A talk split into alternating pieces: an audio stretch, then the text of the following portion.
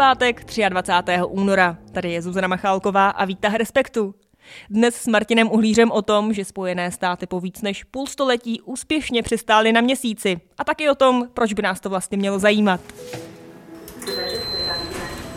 Výtah Respektu? Dnešní. Výtah Respektu. Teď ale klasicky zprávy.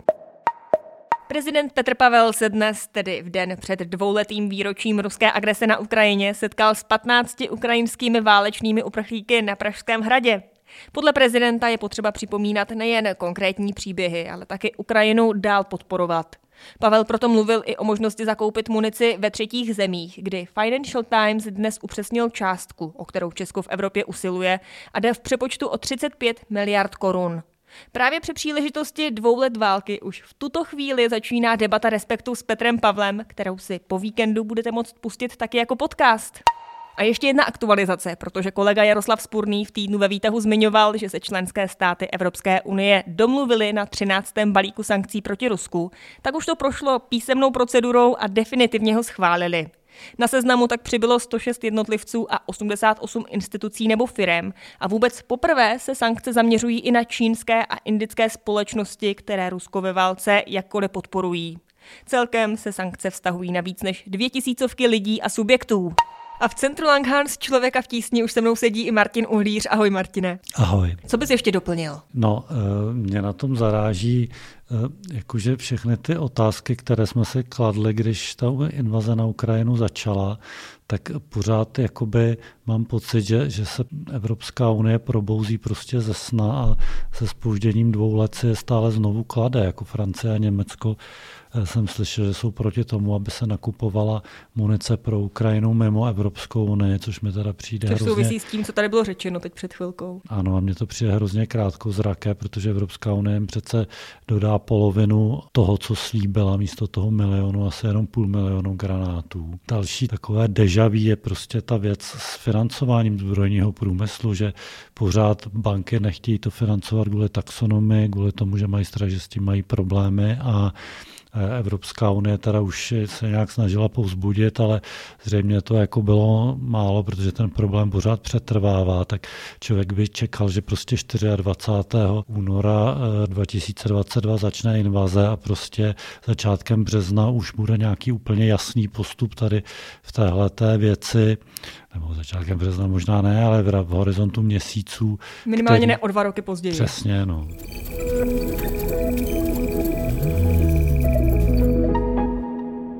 Dnešní. Výtah respektu. Today for the first time in more than a half century, the US has returned to the moon.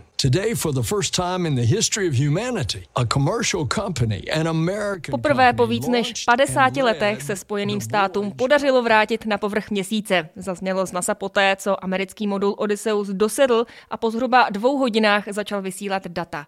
A je to vůbec první soukromé kosmické plavidlo, kterému se kdy podařilo přistát na lunárním povrchu. Martine, jak přelomový moment to je pro vědu? Já bych neřekl, že to je úplně přelomový moment pro vědu, ale je to určitě přelomový moment z hlediska vývoje technologií, vývoje nebo takového managementu, jak vlastně do vesmíru létat, právě protože to byla soukromá firma a je to důležitý moment z hlediska návratu člověka na měsíc. No ale jak si máme ten modul představit? Co konkrétně na tom lunárním povrchu přistálo? Můžeme se ho představit asi jako takovou telefonní budku, kdo ještě pamatuje telefonní budky. Je to, ono je teda jako vyšší, má 4,6 metrů, ale jinak je to taková prostě protáhlá krabice se čtyřmi nožkami. V čem je vlastně vůbec zajímavé nebo atraktivní pro nás objevovat měsíc? Co třeba konkrétně tady z té mise má vyplynout za poznatky? No, ono je to vlastně uh, mise, která je součástí toho amerického plánu návratu člověka na měsíc a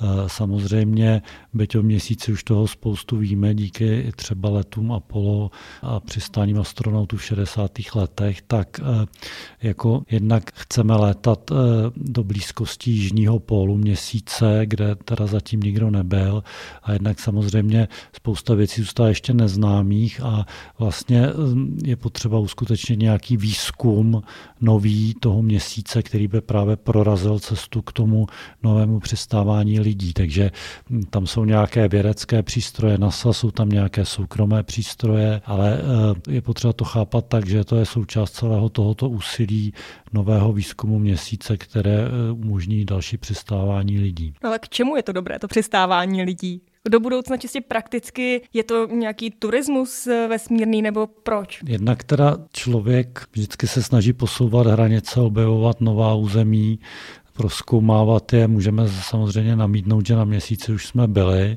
a ono v Americe bylo mnohokrát se ten cíl změnil. Měl to být Mars, měly to být asteroidy, pak Trump vyhlásil znovu návrat na měsíc, když pochopil, že na Marse to během jeho volebních období nedá stihnout. Refocus America's space program on human exploration and discovery.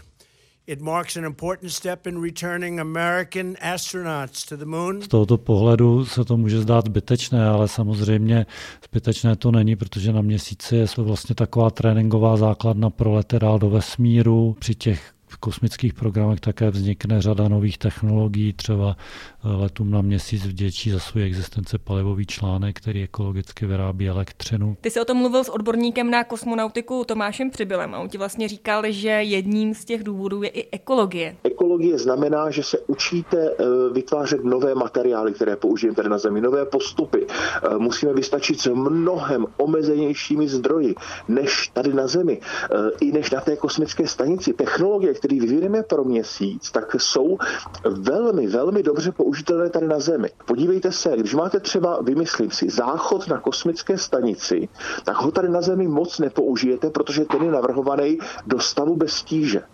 Ale co vyvinete pro měsíc, včetně toho záchodu, eh, tak můžete vlastně používat tady na Zemi. Na měsíci je třeba šestinová gravitace jenom, ale už je to prostě nějaká gravitace. A tak dále, a tak dále. Prostě pronikání člověka do vesmíru není něco, co bychom si rozmysleli a může být to užitečné i v praktických ohledech, ale jeho potřeba chápat také jako součást nějaké jako lidské cesty, která kdybychom si jako řekli, že se nebudeme snažit posouvat tady ty hranice poznání a hranice toho, kam se člověk dostane, tak jsme možná ještě lovili mamuty nebo jiná zvířata. Přesto, Martine, proč se vlastně na měsíc dostáváme v roce 2024 tak slavnostně? Ty už si zmínil, že před desítkami let se nám to podařilo. Jak to, že teď je to tak pomalé, že to tak oslavujeme? No, je to v skutku jako pomalé, nebo je tam spousta Eh, neúspěchů několik. Byla tam havárie izraelská, havárie indická, havárie byly japonské. Tohle jsou země, které nemají s přistání na měsíci prakticky zkušenosti. Ti ty teprve získávají. To, že jsme tam už mnohokrát byli, že tam přistály sovětské, americké sondy nebo i američtí kosmonauti, také japonské, čínské a indické sondy,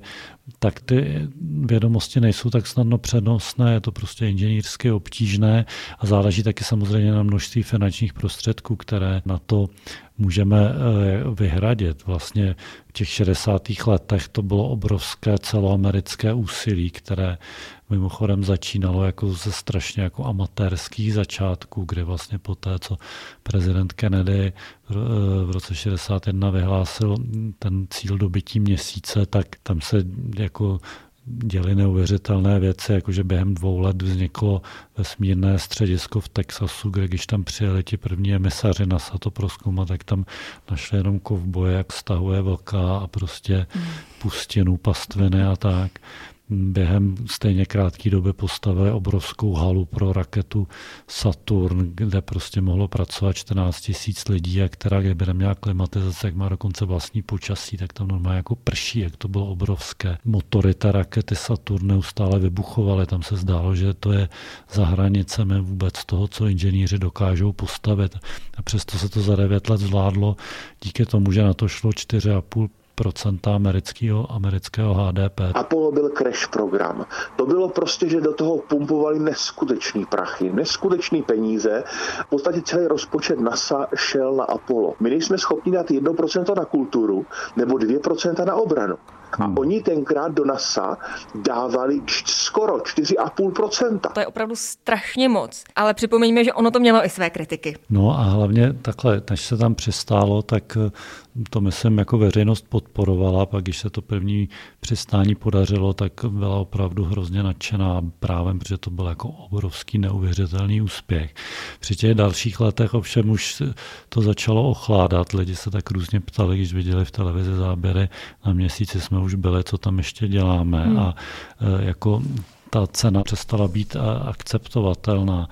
Třeba hodně jako slavná byla báseň, kterou složil 21-letý černošský básník Gilbert Scott Heron. Verš té básně zněl Krysa hryzla mou ségru Nel, otékají obličej a bíle je na měsíci. Nemám na doktora, ale bíle je na měsíci. Kam jdou všechny prachy, bílý mu na měsíci. A rat done bit my sister Nell with Whitey on the moon. Her face and arms began to swell, and Whitey's on the moon. I can't pay no doctor bills, but Whitey's on the moon. Ten years from now, I'll be paying still while Whitey's on the moon. You know, the man just upped my rent last night, cause Whitey's on the moon. No hot water, no toilets, no lights, but Whitey's on the moon. Takže jako pak to byl jeden z důvodů oslabení té veřejné podpory, proč byl program Apollo předčasně zrušen. Jak vidíme, trvalo 50 let, než, nebo ještě dále, než se tam vlastně vůbec podařilo další přistání jako poměrně jednoduché sondy. Martine, jsou tady ty soukromé lety budoucností v kosmonautice? No, jsou budoucností jako v tom smyslu, že uh, opravdu tu scénu jako hrozně změnil Elon Musk se svou firmou SpaceX a svými raketami, které vlastně tu krajinu kosmonautickou úplně mění. Zatímco teda k měsíci má létat s lidmi, to první přistání se plánuje na rok 2026, ale skoro určitě se to nestihne, bude to tak nejdřív v roce 2028, tak má létat NASA ze svojí eh, raketou SLS a kosmickou lodí Orion, tak zajišťovat přistání na měsíci má právě Musk se svojí eh, novou raketou Starship, která teda ještě není jako hotová, ale on ji intenzivně testuje metodou pokusu a omylu, ale prostě zdá se, že to dotáhne, takže v tomhle smyslu jako soukromá kosmonautika to mění obrovským způsobem. Taky Musk zřejmě je velmi pravděpodobné, že NASA nedokáže doletět na Mars dřív než Elon Musk. Martine Mosti, děkuji za ten souhrn, měj se krásně. Taky děkuji a zdravím posluchače. No a teď už zaměřte na web Respektu, protože tam najdete nové texty, jeden z nich od zástupce šéf-redaktora Ondřeje Kundry. S kolegou Jardou Spodním jsme napsali text o tom, jak probíhá a pokračuje vyšetřování toho hrozného útoku na Filozofické fakultě. Tenhle ten týden eh, uplynuly dva měsíce od eh, masové vraždy a nás zajímalo, kam pokročila policie, nejenom v motivech eh, vraha, ale i v dalších okolnostech vyšetřování. Děje se kolem toho spoustu věcí. Tak to v článku popisujeme. Výtah Jo. Výtah respektu. Co ještě jinýho? Dnešní. Výtah respektu. Tolik páteční výtah. Užijte si víkend a po něm zase naslyšenou v pondělí v pět.